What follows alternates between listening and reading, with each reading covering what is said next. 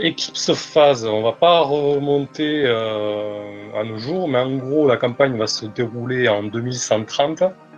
Et pour la première partie, en fait, on va remonter à une période qui s'appelle avant la chute, en fait, parce qu'il y a 10 ans, il y a eu une apocalypse terrible qui a ravagé 90% de l'humanité, donc on appelle ce moment-là la chute. C'est plutôt faible comme mot pour décrire ce qui s'est passé réellement. Et donc, avant la chute, on va se contenter de remonter en 2080, c'est-à-dire 50 ans en arrière par rapport au début de la campagne. En gros, en 2080, le point important, c'est le fait que la transhumanité, l'humanité augmentée, a atteint ce qu'on appelle un point de singularité technologique. Elle a réussi à créer une IA, plusieurs IA en vrai, ce qu'on appelle des IA germes, des IA récursives qui sont capables d'apprendre d'elles-mêmes.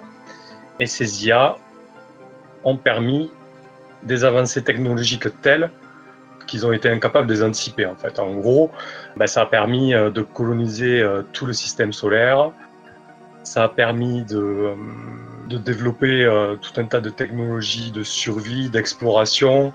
L'une des technologies les plus emblématiques, c'est le fait de pouvoir numériser son esprit, en fait.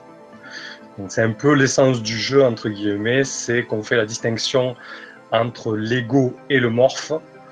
Donc l'ego qui est l'esprit, qui peut être dupliqué, téléchargé, copié, intercepté, envoyé dans plusieurs corps, etc. Et le morphe, donc, qui n'est autre que votre enveloppe physique.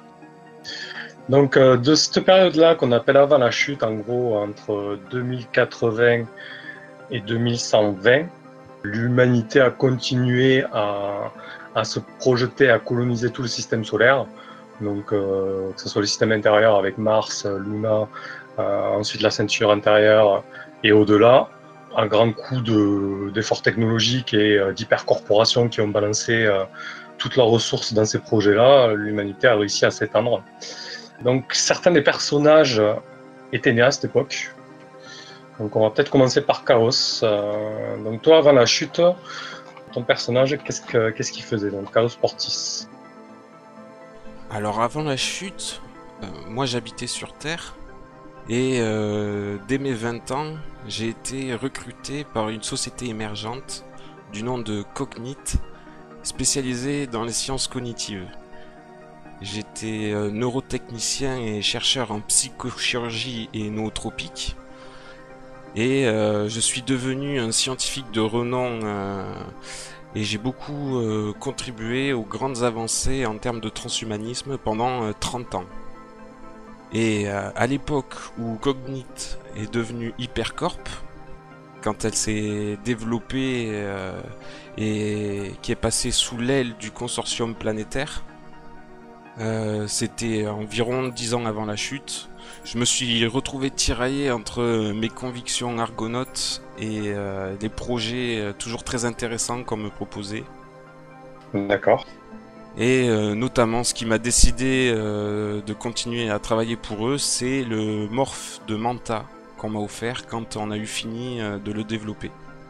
Donc j'ai laissé ma famille sur Terre et je suis parti m'installer dans la station pensée en orbite autour de Vénus. D'accord. Donc tu as passé tout ton temps avant la chute donc en tant qu'employé de Cognite, donc qui est l'hypercorporation spécialisée en sciences cognitives et qui a créé d'ailleurs énormément d'intelligence artificielle. Et peut-être certaines d'entre elles ont provoqué la chute, mais on y reviendra, mais on ne le sait pas vraiment. C'était pas vraiment mon secteur, mais c'est vrai qu'il y avait tout un pan de la société qui travaillait à ça, oui. Donc toi, ton secteur, c'est surtout les recherches cognitives au niveau des égos humains ou pas, et donc la modification des esprits, quoi. Exactement, parce que l'anotropique, donc, c'est tout ce qui est drogue qui permettent d'agir sur les émotions. Voilà, dans le cerveau. D'accord. Donc Gus, toi aussi dans cette période-là, tu étais né avant la chute, tu étais présent dans le système solaire. Oui, alors moi par contre, je ne suis pas né sur Terre, je suis né sur Triton, un satellite de Neptune. Donc c'était en 2085, donc c'était 35 ans avant la chute. Et mes parents donc étaient des colons qui étaient des cultivateurs, des aquaculteurs plus précisément. Donc ma jeunesse, je l'ai passée entre guillemets un petit peu dans un trou perdu où il n'y avait pas grand monde à 200 km à la ronde. Donc on est ce que tu appelles un isolé, quoi. Voilà. C'est-à-dire des gens qui se sont projetés très loin dans le système solaire et qui habitaient dans des zones tellement isolées qu'ils vivaient en autarcie complète, quoi. Quasi. Et ensuite, à ma majorité, parce que dans ma jeunesse, j'étais ce qu'on appelle un nerd. Et donc forcément, j'aimais tout ce qui était l'informatique. Donc à l'âge de 21 ans, je suis rentré dans une boîte qui s'appelle Nimbus, qui s'occupe de l'infrastructure de la toile, des communications en gros. Donc j'ai travaillé pour eux en tant que programmeur, crypteur, et ceci pendant 15 ans. Voilà en gros.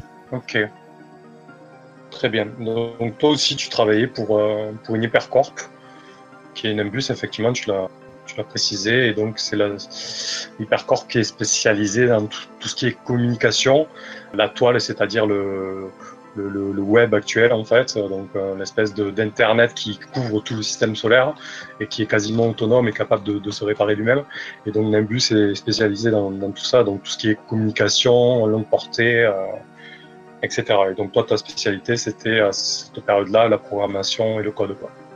Effectivement, et je précise que d'ailleurs c'était près d'Uranus, sur un des satellites naturels Oberon. Ok. Mamoru, donc toi avant la chute, où ouais. Tu étais, qu'est-ce que tu faisais? Moi alors avant la chute, je suis issu d'une famille plutôt très pauvre du Japon, avec un père et une mère, des petits truands, on va dire des petites merdes, dans ce milieu-là, qui m'ont eux appris à, on va dire, survivre, gagner ta petite croûte, esquiver les caméras, tout ce qui peut te mettre dans la merde.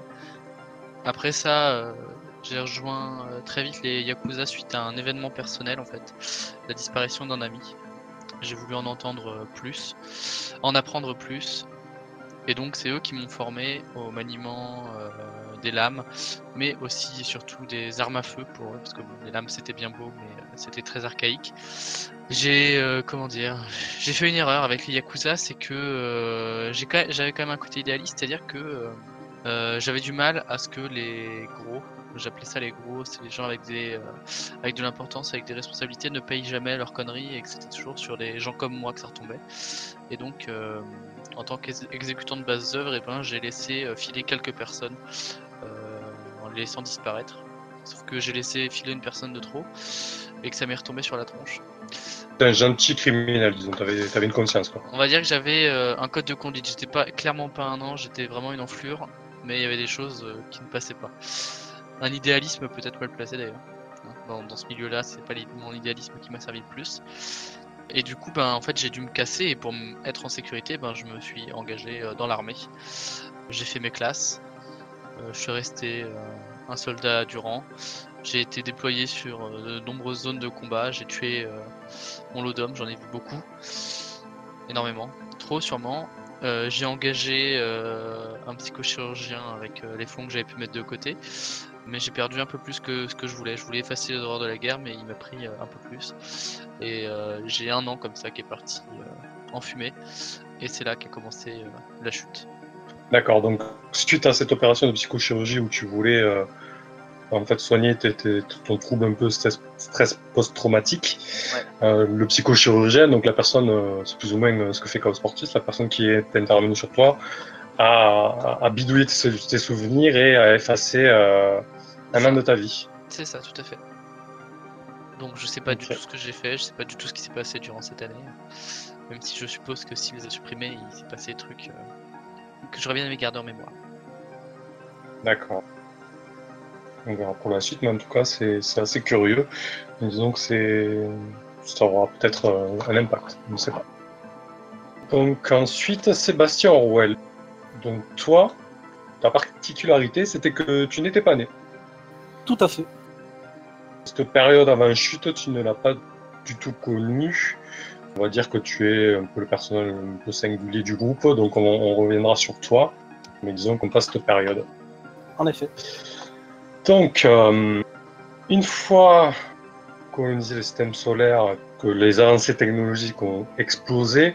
Les IA germes, donc récursives, capables d'apprendre d'elles-mêmes, ont littéralement fait exploser cet essor technologique. Ben, il y a bien évidemment des gouvernements et des organisations qui ont eu la bonne idée de programmer des IA germes récursives spécialisées dans les conflits armés et la gestion des guerres.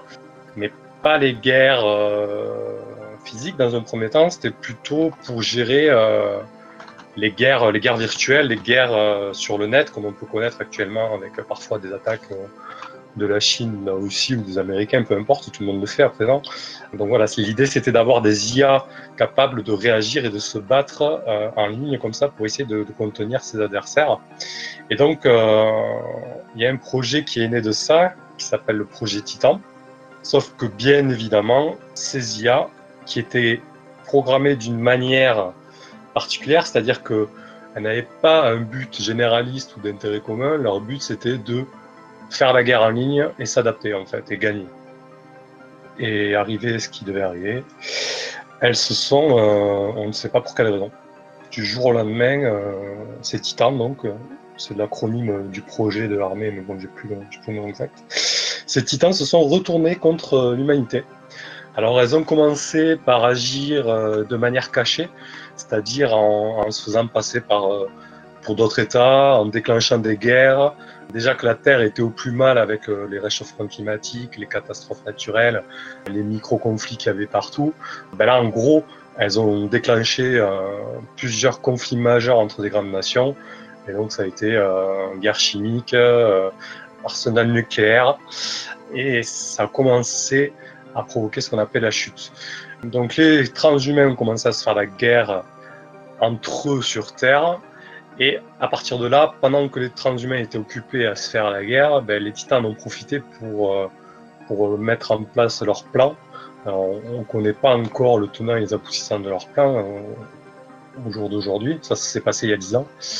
Mais elles se sont constituées des véritables armées, elles ont pris des places fortes sur certaines planètes, donc sur Mars, sur la Lune, elles ont construit des stations et en gros, elles ont achevé la Terre. Elles ont totalement dévasté la Terre, elles ont tué 90% de la transhumanité, ça se compte en milliards. Et une fois qu'elles ont fait tout ça, elles ont emporté des millions et des millions d'esprits de transhumains. Et elles se sont enfuies vers des portes, en fait. Dans le jeu, on appelle ça des portes de Pandore. C'est des espèces de portes programmables qui ouvrent des accès à d'autres systèmes stellaires. Et elles se sont enfuies du jour au lendemain. Plus aucune trace des titans, si ce n'est quelques réminiscences de base encore autonomes en activité, ci et là, etc. Mais les titans en tant que tels, en tout cas, sont partis. Et du jour au lendemain, les attaques ont cessé. Et les un peu moins de 10% de la transhumanité qui ont survécu, ben, c'est-à-dire peut-être 500 millions de personnes disséminées sur le système solaire, se sont retrouvées avec la Terre inaccessible parce que, en plus d'avoir été dévastée nucléairement, etc., elle est entourée d'une bande de satellites tueurs qui empêchent l'accès à la Terre. Donc là-dessus, il y a tout un tas de théories du complot. Certains disent que c'est les hypercorps qui en bloquent l'accès, d'autres que c'est les titans, etc., etc. Personne ne le sait en fait au final, mais personne ne tente à part certains fous de traverser pour aller voir ce qui se passe sur Terre. Et donc c'était une période plus que difficile parce que la transhumanité est passée à côté de l'extinction en fait, tout simplement. Sans qu'on connaisse réellement les buts des titans. Donc Chaos, comment s'est passée la chute pour toi? Alors j'ai perdu rapidement tout contact avec ma famille restée sur Terre quand les guerres ont commencé à ravager la population. Ouais. Et de mon côté, j'ai été désigné pour diriger les études sur une technologie titan, au sein de Cognite toujours. Alors on ne sait pas comment ils se la sont procurés, on m'en a pas informé. Mais comme on sait à quel point les titans pouvaient être pervers, c'est peut-être laissé volontairement derrière eux, à savoir. D'accord, donc toi tu as perdu une partie de ta famille et tu as étudié cette technologie en fait. Voilà, pendant quelques années, voilà, j'étais sur une technologie très complexe. Vu que tu étais un cadre de chez Cognite, donc une hypercorp assez puissante, tu n'as pas eu de difficulté, tu as été évacué en fait finalement. Moi ça allait, je travaillais sur Pensée, ouais. C'est en orbite autour de Vénus, donc j'étais pas sur les premières lignes des grandes guerres qui ravageaient la transhumanité, et effectivement Cognite protégeait bien leurs employés. Ok. Gus, pour toi la chute, ça s'est passé comment? Ben moi, on peut dire que j'ai voulu me casser d'Oberon, donc à côté d'Uranus. Et pour ça, ben, j'ai eu la chance qu'il y a une flotte de vaisseaux, d'anarchistes qui passaient là, qui m'ont embarqué dans leur vaisseau, pour aller me réfugier dans la ceinture de Kuiper. Donc la ceinture qui est carrément à l'extérieur, qui entoure le système solaire, qui est complètement à l'extérieur. Et pour me cacher pendant 6 mois. D'accord. Ok, donc toi tu as pu t'enfuir en fait grâce à des anarchistes qui passent par là, quoi. Voilà, c'est ça. Qui ont fait, j'ai pris un peu comme on dit le taxi, quoi. Le taxi des réfugiés. Ok. Donc toi, Mamoru, comment s'est passée la chute sur Terre, au Japon? On a perdu Mamoru. Ok. Bon, on va passer à Sébastien Orwell, mais bon, Sébastien Orwell, le truc c'est qu'il n'était pas encore né. Moi, je n'existais pas à cette période-là, je ne sais pas de quoi vous parlez. Je n'en ai appris que ce qui m'a été dit par la suite ou que j'ai pu trouver sur les réseaux. Ok, bonsoir pour Mamoru, on verra tout à l'heure. Donc pendant la chute, en fait, il y a eu un autre événement marquant et qui va avoir son influence sur votre campagne. La campagne va se dérouler au sein de la flotte d'écumeurs Terminus les Étoiles. Et bien évidemment, la chute a été... un événement majeur pour cette flotte, car c'est plus ou moins pour elle le moment fondateur en fait. Qu'est-ce qui s'est passé? Il s'est passé que dans des chantiers orbitaux en orbite de la Lune, de Luna, il y avait une entreprise de confection de vaisseaux, donc qui s'appelait HAL, pour Hindustan Aerospace Limited. Et en fait, forcément, avec les troubles, les conflits qui ont été lancés sur Terre à cette période-là, plus ensuite les attaques des Titans, les chantiers spatiaux étaient en sur-régime. Et les travailleurs spatiaux, qui étaient déjà sous contrat très peu avantageux, ont été poussés dans leur dernier retranchement, en fait. Et ils se sont révoltés. Sur ces chantiers de HAL, donc en orbite de Luna, il y a eu une grève générale des ouvriers du spatioport. Et ils ont décidé de ne plus travailler du jour au lendemain, donc la grève a plutôt bien pris, ça s'est arrêté net. Ils ont eu de la chance parce qu'en parallèle, le siège social donc, de HAL sur Terre a été attaqué par les Titans. Du coup, la direction n'a pas pu trop réagir à la grève qui se passait en orbite autour de la Lune. Même quand la direction a essayé d'envoyer des ordres aux services de sécurité en disant « bon, mais tirez dans le tas, ouvrez le feu, maîtrisez la situation », bah, en fait c'était déjà foutu. Parce que la plupart des employés de la sécurité s'étaient mis en grève eux aussi. Et notamment quelqu'un qui deviendra un membre illustre de la flotte, Calbir Singh, le responsable de la sécurité, qui en fait a ouvert l'armurerie aux grévistes et qui a fait basculer le conflit. Les grévistes ont pris la station orbitale, s'en sont emparés et ça n'était fini de HAL sur Terre parce que le siège social a été dévasté par les Titans et la station orbitale prise par les grévistes. Et pourquoi je vous parle d'eux? Parce que ils vont être les prémices de ce que va devenir la flotte d'écumeurs de Terminus les Étoiles. Parce qu'en fait, ils vont connaître le sort de la Terre et des réfugiés qui essaient de fuir à tout prix le puits gravitationnel. Donc ce qu'ils vont faire avec leurs compétences, ils vont balancer ce qu'ils peuvent pour faire office de propulseur sur la station orbitale. Ils vont quitter l'orbite de la Lune pour se mettre en orbite de la Terre et récupérer comme ça un maximum de réfugiés, en fait, de réfugiés de la chute. Tout ça a été fait sous l'impulsion d'une femme assez influente, en fait, qui s'appelle Alice Chu. C'est une anarchiste chinoise qui, en fait, a mené la grève tambour battant et qui s'est emparée du conflit et des enjeux. Et c'est elle qui a mené l'opération de bout en bout et qui a décidé d'envoyer aussi la station en orbite de la Terre pour essayer de sauver un maximum de personnes. Et donc... cet agglomérat de réfugiés, de vaisseaux qui ont été recueillis, va former plus tard la flotte d'écumeurs Terminus les Étoiles. Alors, en plus de ça, il y avait déjà des flottes de... Donc les écumeurs sont des espèces de gens du voyage de l'espace qui se baladent d'habitat en habitat à bord de vaisseaux et voilà, qui vivent un peu en autarcie dans leur flotte et qui échangent avec les arrêts qu'ils font par exemple sur Mars ou sur des stations orbitales et qui ont un mode de vie assez libre, on va dire.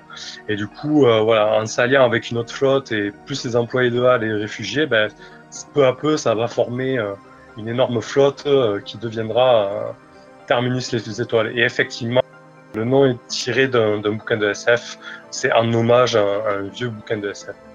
Et oui, Alice Chu est donc la leader de Heidrich Fuck, donc c'est un groupuscule anarchiste assez virulent à l'époque qui menait des attentats anti-hypercapitalistes qui étaient dans la plupart des habitats et sur Terre qualifiés de terroristes. Désormais, 10 ans après, c'est plus trop le cas, même s'il y a encore beaucoup de tensions.